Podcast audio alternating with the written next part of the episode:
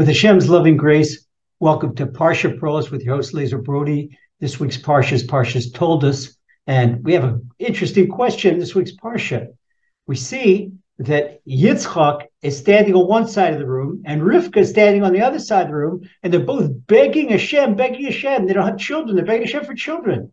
Wait a second, what's he so pressured about? What are they both pressured about? Hashem promised Yitzchak's father, Avram, he says, Yitzchak yikal chazera that the whole future of the Jewish people come out of, of, of Yitzchak. So Yitzchak, you see, Hashem promised your father that you'd have kids and kids and kids and millions of kids until uh, the end of generations. So what are you and Rivka begging Hashem for? The Torah word uses a word, a special word for prayer. Atira, vater, that they, they pleaded to Hashem. They pleaded more for prayer, fervent, deep prayer. Well, the answer is this even though Hashem promises something, even though Hashem gives a, a specific promise for Hashem to bring that blessing down to earth, a person needs a vessel to receive the blessing. The blessing is abundance. And Hashem doesn't take fine wine and pour it on the floor. You take fine wine, you got to pour it into a, a very clean crystal goblet.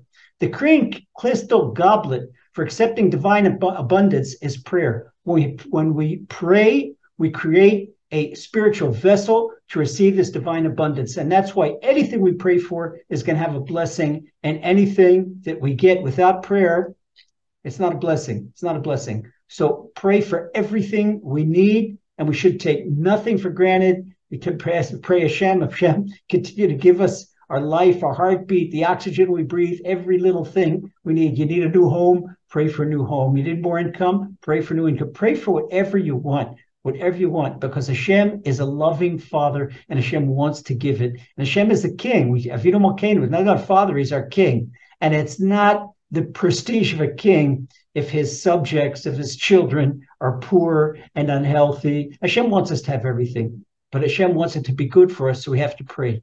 Okay, so pray to Hashem for whatever you want, and with Hashem's help, you'll get it. God bless.